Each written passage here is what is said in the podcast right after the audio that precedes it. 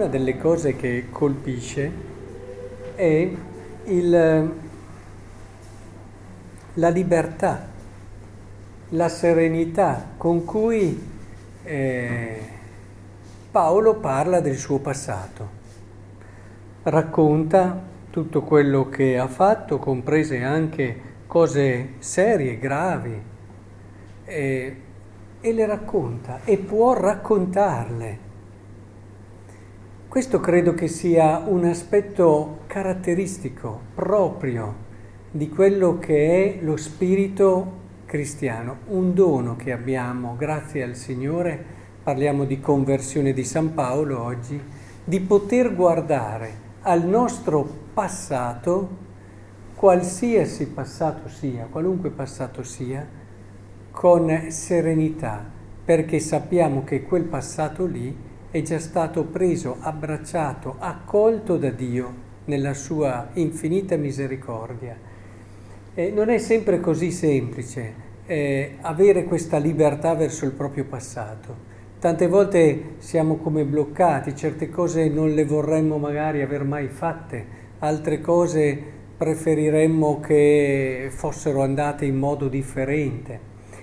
È molto importante invece riconciliarsi con il proprio passato e la conversione che ci ha, che ci ha proposto e ci dona Cristo è una conversione che non vuole rinnegare il tuo passato, semplicemente ti fa andare oltre quello che nel tuo passato c'è stato di errore e Cristo ti conduce pian piano a cogliere la verità del tuo cuore, la bellezza che c'è dentro di te. Ti aiuta davvero a accogliere che puoi realmente vivere una vita diversa, ma non perché questa vita diversa sia così, un qualcosa al di fuori di te, ma perché già dentro di te. Anche quando stavi sbagliando, anche quando magari non avevi ancora trovato questa verità, ce l'avevi già dentro, ce l'avevi già dentro. Tante volte anche ric- negli sbagli che commettiamo Pensate proprio all'esperienza di Paolo.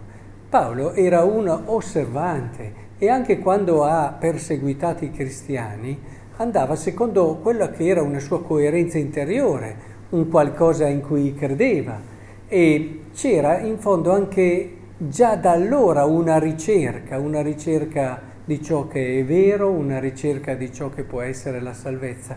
Semplicemente non aveva ancora trovato la verità di Cristo. Però anche lì si vede una, tante volte dietro a tanti peccati, anche del nostro passato, c'è in fondo una ricerca, una ricerca di gioia, di felicità, un senso di pienezza. Poi lo cerchiamo in modo sbagliato, poi lo cerchiamo in un modo che si fa condizionare dalla nostra fragilità. Eh, citavamo non tanti giorni fa la Maddalena. Quante volte anche dietro a vite disordinate c'è in fondo una ricerca di felicità, la si cerca male, ma c'è anche lì.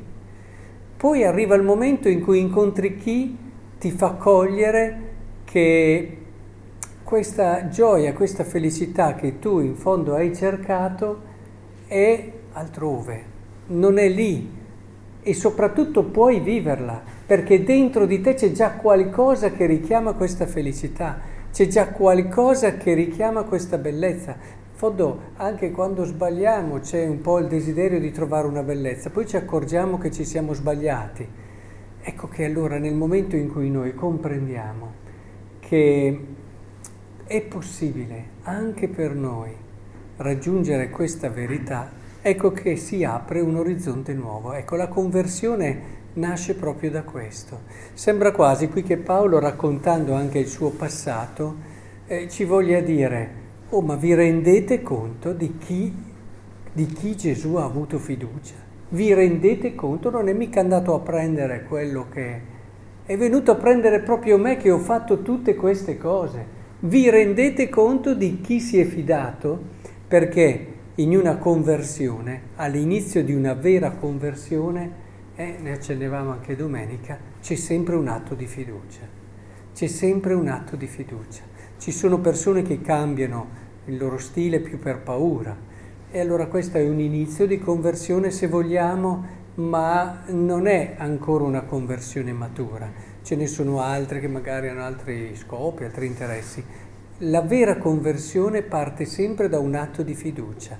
Incontri qualcuno, qualcuno che crede in te, qualcuno che ha fiducia in te, qualcuno che non si ferma a quello che hai fatto magari anche di sbagliato, ma che va al cuore di quello che è il mistero grande che sei e ti fa intuire la grandezza della tua persona e quindi le infinite possibilità che hai.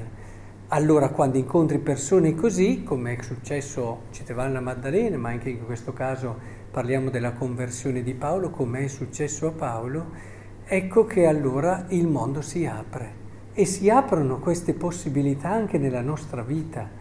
E ci rendiamo conto, io vi auguro davvero di incontrare Cristo, siete venuti a messa, in questa messa qui c'è Lui, è questo che rende grandissimo questo momento e c'è la possibilità che per ognuno di noi ci sia un po' un rivivere quell'incontro, rivivere quell'incontro che ci apre orizzonti infiniti. Non ponete limiti a quello che potete fare, di bello e di buono. Se vivete bene l'Eucarestia, vi accorgerete che Cristo ogni giorno eh, vi trasmetterà la sua fiducia in voi la, la bellezza che lui vede nel vostro cuore e le possibilità che avete. Ogni messa apre a noi questo e se ricordate Sant'Antonio, l'abbiamo ricordato il 17 scorso, Sant'Antonio in fondo è andato a una messa, ha sentito questa fiducia, l'ha vissuta, tanto che ha radicalmente cambiato la sua vita chiamatela conversione, cambiate la maturazione, però è importante che cerchiamo di capire come in questa messa c'è questa possibilità, che poi non si esaurisce magari in un, in un modo puntuale. San Paolo si è convertito tante altre volte. Questo è stato, se volete, un momento forte, ma quanti altri cambiamenti, se leggete un po' gli atti, le sue lettere, vi accorgerete che in lui è stata un'esperienza e un capire sempre di più quella fiducia che Dio aveva in lui. C'è un brano, ad esempio, famosissimo nella lettera ai Corinzi, dove lui vorrebbe liberarsi un po' da una sua fragilità, da un suo limite. Dopo tutto quello di bello che aveva fatto, però certe fragilità gli erano rimaste. E il Signore gli dice, no, no, no, io non ti libero da quella fragilità, perché è proprio in quella fragilità lì che si manifesta la mia potenza. Quindi pensate, anche in questo caso ha fatto un passo ulteriore di conversione, ha capito che non era tanto il suo essere bravo, perfetto, ma anche attraverso la sua fragilità poteva glorificare Dio e metteva, ha messo anche quella che era la sua fragilità al servizio di quello che era Dio, la sua potenza e la sua gloria.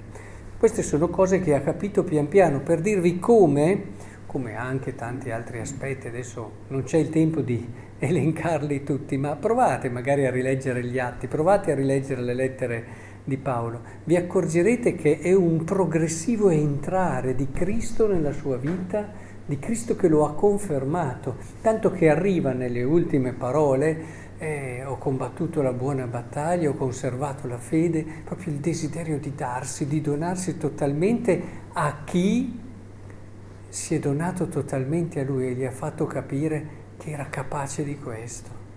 Beh, venendo a messa giorno dopo giorno lo capirete anche voi. Lasciate che Cristo vi faccia comprendere che siete capaci di cose grandi siete capaci di santità, siete capaci di dare la vostra vita, siete capaci di amare e di cambiare il mondo.